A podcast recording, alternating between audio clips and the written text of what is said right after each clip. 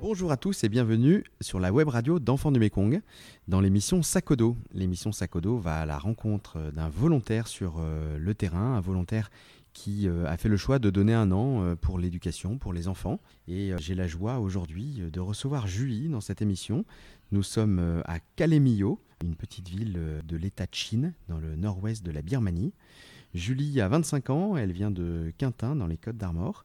Et il y a un peu plus d'un an et demi, elle a fait le choix de partir euh, à l'aventure avec Enfants du Mekong pour euh, initialement donner un an de sa vie pour, euh, pour les enfants. Et en fait, ça lui a tellement plu qu'elle a décidé de renouveler une seconde année. Quasiment un an et demi que tu es sur le terrain, Julie. Est-ce que tu peux nous dire en quoi consiste euh, ta mission. C'est la même que l'an dernier, je crois. Euh, donc ça fait un an et demi que tu vis au milieu de ces populations. Exactement. Oui, voilà, ça fait un an et demi que je suis en charge du nord-ouest euh, de la région des Chines en tant que coordinatrice de programmes de parrainage et de projets. Donc voilà, ma mission, c'est de suivre les parrainages, de faire le lien entre le siège et les enfants sur place, et puis de faire aussi du suivi de projet.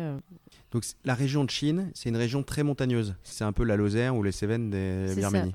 Alors moi qui viens pas du tout de la montagne, à chaque fois que j'y vais, je trouve le paysage magnifique. C'est très montagneux. Alors je suis ravie du temps aussi qui est très frais pour la Bretonne que je suis. Donc j'ai une partie un peu des programmes qui sont au pied de, des montagnes et puis une partie de mes programmes vraiment dans les villages euh, un peu perchés dans les montagnes qui sont accessibles euh, tout difficilement. Alors tu parles de programmes. Qu'est-ce que c'est qu'un programme de parrainage? Alors, un programme de parrainage, c'est par exemple un village où se trouvent plusieurs enfants parrainés par enfants du Mekong. Donc, on appelle ça un programme de parrainage géré par un responsable de programme. Et ce responsable de programme, c'est un local, il est birman. Oui, voilà, on travaille exclusivement avec des locaux parce qu'en fait, euh, nous sur place, on ne connaît pas les familles, on ne connaît pas très bien les besoins et donc c'est vraiment notre interlocuteur déjà rien que pour euh, la langue. Et puis les, responsables locaux sont aussi euh, plus à même que nous pour évaluer les besoins des familles et nous les faire rencontrer. Donc ta semaine type, c'est finalement d'aller dans tous ces villages par différents moyens, en moto, en bus, à dos d'éléphant Comment tu fais Alors, c'est vrai qu'il n'y a pas de, vraiment de semaine type finalement, puisqu'on bouge tout le temps. Ça, c'est vraiment une des choses très agréables de la mission, c'est qu'il n'y a pas de routine. Même si on a une tournée, voilà, on appelle ça une tournée de passer de village en village, mais il n'y a vraiment pas de routine, ça change tout le temps. Donc, moi, je me déplace euh, dans les montagnes majoritairement en bus ou en minibus, parce que la moto dans les montagnes, ça peut parfois être un peu dangereux. Après, pour ce qui est de la plaine, souvent, j'utilise euh, une moto, en effet.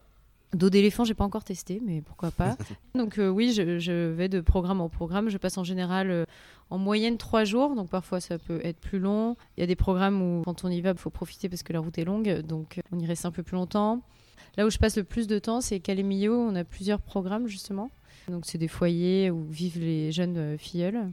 Tu travailles avec tous ces responsables locaux. Est-ce que tu peux nous dire qui sont ces personnes et est-ce qu'il y en a une ou un qui t'a particulièrement touché? Dans ma zone, on travaille surtout avec des prêtres et des religieuses et qui sont très investis dans l'éducation des jeunes.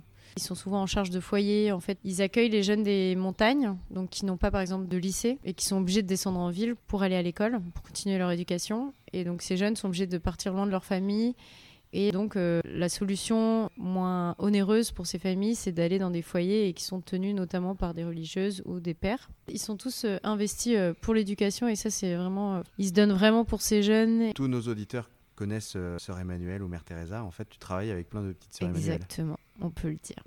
c'est ça, non C'est des gens euh, qui sont ça. donnés pour les, pour les Oui, c'est ça. En fait, ils sont éducateurs spécialisés, ils sont des parents pour ces jeunes. Je les admire beaucoup pour leur dévotion. J'ai l'exemple de sœur Stéphanie, par exemple, à Calais, qui est euh, en charge du centre achivé qui fait vraiment un, travail admirable parce qu'ils sont aussi en charge de trouver par exemple des financements pour nourrir leurs enfants. Donc EDM aide pour le côté éducationnel et parfois soutient ces foyers pour euh, justement aussi euh, nourrir euh, les enfants, leur apporter aussi tout ce dont ils ont besoin au quotidien.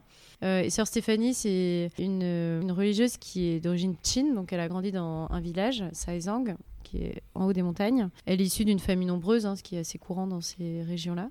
C'est-à-dire que Chine, c'est une autre langue que le birman? Alors Chine, c'est une ethnie qui, a, qui compte un grand nombre de sous-ethnies, de sous-groupes. Et donc, il y a, par exemple, euh, par chez moi, c'est le Tedim Chin, donc c'est le nord euh, des Chin. Ils parlent Tedim. Donc, c'est en effet une autre langue que le birman, qui s'écrit avec notre alphabet, l'alphabet latin, contrairement au birman. Et donc, sœur Stéphanie vient de cette région Sœur Stéphanie vient de cette région. Elle est issue d'une famille nombreuse. Elle a perdu sa maman quand elle était très très jeune. Et donc, elle a été élevée par son papa, Il faut savoir que c'est assez rare parce que souvent, euh, quand les familles euh, se séparent comme ça, les pères restent rarement seuls avec euh, les enfants. Il y a aussi beaucoup de cas où les familles se séparent et quand les parents sont seuls, souvent ils abandonnent leurs enfants ou ils les confient à, la famille élargie. Et là, son papa a vraiment tout fait pour éduquer ses enfants. Elle, elle a toujours souhaité être religieuse. Elle sait ce que vivent les enfants qu'elle accueille aujourd'hui qui sont orphelins et aussi souvent euh, malades. Les maladies par là-bas, ça va être la tuberculose ou le sida, parfois les deux et parfois d'autres maladies. Et donc euh, c'est une sœur qui est businesswoman pour pouvoir euh, trouver de quoi accueillir ses enfants et en même temps qui est une maman pour ses enfants, qui est une infirmière parce qu'il faut qu'elle suive très précisément les traitements de ses enfants. C'est elle qui les emmène à l'hôpital. Elle est en charge aussi du programme EDM dans ce centre, donc elle anime les ateliers d'écriture de lettres pour les parrains. Donc elle a vécu dans ses tripes, dans sa chair, euh, cette pauvreté, Mm. et maintenant elle se donne euh, Oui, à, voilà. à 10 000 pour ses enfants. C'est ça. Ça, c'est très beau. Quand tu discutes avec tous ces responsables locaux, sœur Stéphanie notamment, tu parles quelle langue? Ils parlent tous très très bien anglais, tous les, les responsables locaux. Donc ça, c'est une vraie chance. Tu peux nous dire quelques Alors, mots de birman quand même? Oui, alors ce qui est facile en, en birman, c'est la base qu'on apprend quand on va apprendre la langue, c'est de se présenter, donc de dire Mingalaba, Chamaname Julie, Miamama Nede, Miamama Lode. Je vis en Birmanie, je travaille en Birmanie, je m'appelle Julie. Et le chin, c'est donc ça n'a rien à voir? Tu sais dire deux trois mots en chin? Alors, oui, par exemple, pour dire euh, merci en birman, c'est Jesuba. Et pour dire merci en chin, c'est Longda Mamae. Et ça, c'est le chin de Tedim. Il faut le dire un peu sur un ton enjoué du style Longda Mamae, parce que sinon, ça peut paraître impoli. Il y a plein de subtilités en termes d'accent, et ça, c'est pas toujours euh, évident. Et le chin de Tedim n'a rien à voir avec le chim d'autres endroits de la région oui, Chin. alors ça, c'est très étonnant. Dans le nord des Chin, donc c'est majoritairement Tedim. Et dans le sud des Chin, donc il y a le Chin euh, de Falam, le Chin euh, de Aka. Et là, par contre, oui, ça n'a rien à voir. C'est très étonnant. En Birmanie, il y a 135 ethnies Oui. Et donc euh, un certain nombre de conflits. Je pense que tous nos auditeurs ont entendu parler des Rohingyas et des conflits euh, qui ont eu lieu dans le sud-ouest de la Birmanie. Mais au-delà des Rohingyas, il y a d'autres conflits. Oui, c'est ça. Dans notre zone, euh, les Chin, donc c'est là où il y a la plus grande diversité ethnique. Je pense qu'il y a une cinquantaine d'ethnies euh, différentes, de sous-groupes, parce qu'en fait, on, les appelle les Chin, mais euh, eux-mêmes ne se reconnaissent pas forcément Chin, puisqu'ils ont vraiment des différences. euh, voilà, ils n'ont pas la même langue, ils n'ont pas la même tenue traditionnelle, pas les mêmes chants. Mais après, en termes de conflit ethnique, ce n'est pas la zone la plus atteinte. Il n'y a pas de conflit ethnique, mais les- la région Chine, c'est la région la moins développée du pays. Celle qui a été le plus oubliée parce qu'il n'y a pas de denrées euh, intéressantes. Voilà, il comme, n'y a pas euh, de pierres précieuses. il n'y a pas de pierres précieuses. Il n'y a pas aussi Donc de... c'est une zone très rurale Voilà, et euh, très peu développée, très peu accessible aussi par certains côtés. Et voilà, et sans revenus, donc qui a toujours été un petit peu mise de côté euh, en termes de développement. revenons sur ton action auprès des enfants. Tu vas donc dans tous ces programmes de parrainage, tu suis euh, des familles. Est-ce que ça t'arrive de visiter des familles, d'aller chez eux? Oui, très souvent, euh, on va avec le responsable local, euh, le responsable de programme. On passe de famille en famille. C'est super émouvant et souvent, ils, donc, ils sont très fiers d'accueillir un étranger chez eux. Parfois, ils ont un peu honte aussi de montrer le, dénuement de- des maisons, souvent dans les montagnes. Et ils vont faire leur possible pour offrir quelque chose quand on vient visiter, alors que c'est vraiment pas le but. hein, mais moi, ça m'est déjà arrivé de visiter une maison où c'était une dame qui, était toute seule, euh, enfin qui avait des enfants, mais voilà, qui, n'avait plus de mari. Et euh, elle n'avait rien d'autre à m'offrir que de l'eau chaude. Mais vraiment, elle a insisté quand même à, me l'offrir. Et ça, c'est toujours impressionnant dans les maisons de Chine. Parfois même, ça peut être des, des grandes maisons dans les villages, mais la maison est totalement vide. Il y a juste un foyer où ils font la cuisine. Donc il y a juste ce feu et ils se réunissent autour du feu. Et donc quand je suis invitée dans les maisons, bah, on s'assoit euh, et puis bah, on discute, on pose des questions. donc la, sœur aussi pose des questions, on traduit. Les familles nous confient leurs problèmes, leurs euh, combats au quotidien. Souvent, en plus, les familles dans ces zones-là euh, n'ont pas de revenus euh, fixes. Ils sont travailleurs euh, au champ, donc ils vont au champ et leur seul revenu, c'est ce qu'ils vont pouvoir ramener de- du champ et c'est ce qui va Ce nourrir. sont leurs même pas leurs champs, c'est-à-dire qu'ils se louent à des propriétaires Oui, c'est ça? Et certains aussi ont un petit lopin de terre. Leur récolte, souvent, euh, ne, ne leur fait pas tenir toute l'année. quoi. Donc, euh, souvent, parfois aussi, leur solution, c'est de s'endetter auprès des petits commerçants. C'est un cercle un peu euh, infernal pour eux. Comment concrètement le parrainage vient aider euh, ces familles C'est-à-dire quand un parrain euh, soutient l'association, à quoi ça sert? Il y a différents cas, mais par exemple dans les montagnes, souvent il n'y a pas de lycée. Donc les jeunes sont obligés d'aller étudier dans les villes où il y a des lycées et donc rester en foyer. Donc quand un jeune intègre le foyer, Il faut pouvoir payer les frais de foyer, les frais de nourriture, les cours supplémentaires. Ça, c'est très particulier en Birmanie. Ces cours sont obligatoires pour avoir euh, la totalité du programme, mais payants, ce qui exclut euh, une bonne partie de la population. Un autre volontaire m'expliquait que comme les enseignants sont mal payés, ils donnent une partie des cours à l'école publique mais une autre partie des cours va être donnée dans des cours payants complémentaires. Exactement. Pour qu'ils puissent, eux, comme enseignants, arrondir leur fin de mois. C'est ça. Et donc, seules les classes moyennes ou les classes supérieures peuvent payer ces cours complémentaires. Exactement. Donc ça crée un système, dès le départ, un système qui est biaisé, où les familles les plus pauvres ne peuvent pas bénéficier de ça. Ne peuvent pas donc euh, réussir leurs examens. C'est ça, et notamment par exemple pour le baccalauréat, ces cours sont vraiment très importants. Le baccalauréat est très très dur à obtenir. Seuls 20% l'ont du premier coup, donc souvent ils s'y reprennent à plusieurs fois, et notamment ces cours supplémentaires sont là pour vraiment les aider. Pour ceux qui n'ont pas les moyens, et eh ben en effet, ça va être, euh, ils vont être exclus de ça et n'auront pas leur baccalauréat. Souvent, euh, le schéma dans les chins, c'est soit on va travailler au champ comme papa et maman, soit on va euh, à Singapour ou en Malaisie trouver un travail qui souvent se soldera par un échec parce qu'ils n'auront pas les, visas et les papiers, donc reviendront au pays et seront encore plus pauvres que quand ils étaient partis. Donc le parrainage, concrètement, on va donner une bouffée d'oxygène aux familles, non seulement pour des besoins physiologiques, euh, de nourriture, de mm. uniforme peut-être, et en plus, il y a euh, ces cours complémentaires.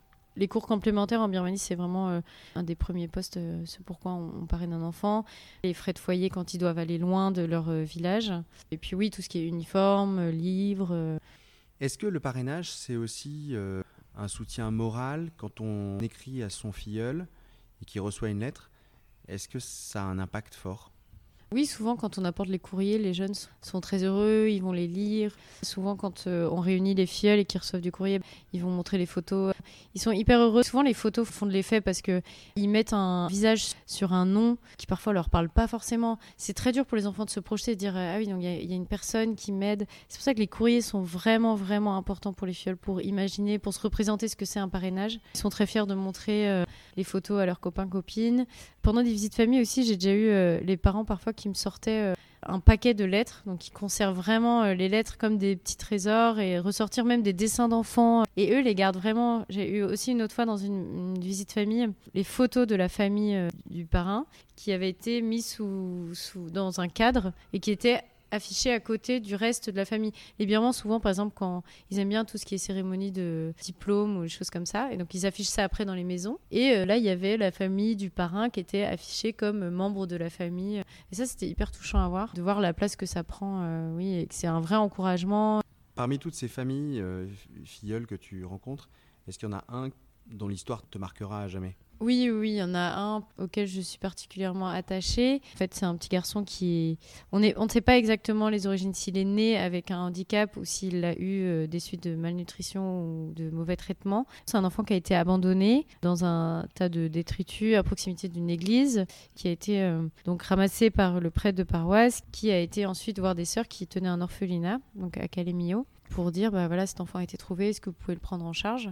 Donc c'est un enfant qui a de gros retards de développement euh, physique et mentaux. Il ne peut pas s'exprimer, il ne parle pas. Il a 5 ans mais il ne parle pas.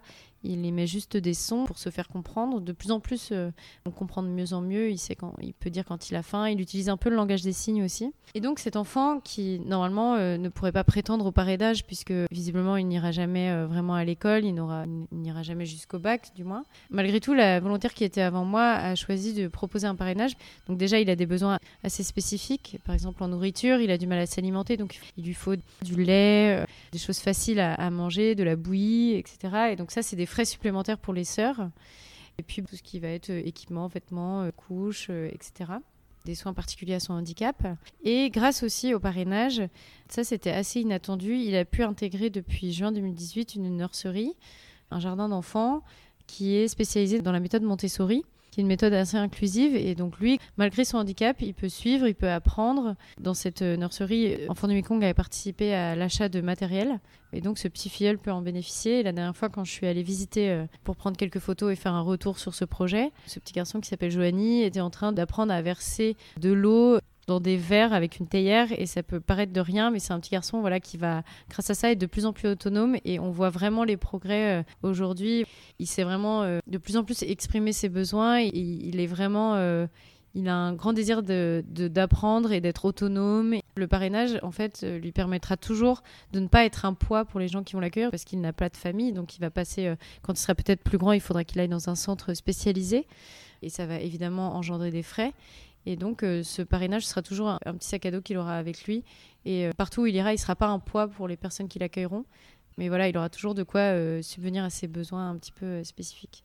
C'est vrai que le parrainage est plus connu pour un accompagnement éducatif. Mais il y a des exceptions et je pense que mm. Charline, euh, qui nous écoute peut-être, euh, va être émue, ainsi que le, parrain sûrement de ce petit Joigny va être ému de voir que, que son parrainage sert pour tout ça. Euh, merci beaucoup pour cette émotion que dégage cet exemple. Est-ce que pour conclure, tu as une requête, un message à faire passer à, nos auditeurs Sans toi libre? Alors pour tous ceux qui hésiteraient à s'engager auprès d'enfants du Mekong, que ce soit en tant que, volontaire bambou ou même en tant que, que parrain, voilà, c'est vrai que nous, souvent, le parrainage, c'est quelque chose d'assez euh, abstrait. Voilà, c'est loin, les enfants. Quand on parraine, l'enfant est loin, on se rend pas compte forcément. Même parfois, on reçoit des lettres qui disent pas grand chose parce que les enfants n'ont pas l'habitude de parler d'eux. Mais vraiment, sur le terrain, on voit combien ça aide et combien c'est utile. Et vraiment, c'est une grande chance pour nous, volontaires, de pouvoir être un maillon de la chaîne du parrainage et d'enfants du Mekong, qui fait un travail euh, vraiment sérieux et vraiment euh, digne de confiance. C'est vraiment ce que je peux témoigner en étant sur place. On travaille vraiment avec des locaux. Au service des populations. Au service des populations. Et dans ta région, dans la région de Chine, il y a des besoins. Il y a des endroits où on a besoin de parrains. Oui, il y a des parrainages en attente un peu partout, euh, dans les villages euh, des montagnes. On a ouvert des nouveaux, un nouveau programme l'année dernière. On a des nouveaux qui vont être ouverts euh, dans les mois à venir. Il y a toujours des besoins. Donc on laissera sur la page de Julie les différents programmes de parrainage sur lesquels vous pouvez, si vous le souhaitez, vous engager. Merci beaucoup, Julie, et puis bonne euh, fin de mission. Merci beaucoup. Peut-être pour une troisième année alors. on, en, on verra ça, on en reparlera. Merci, Julie. Merci.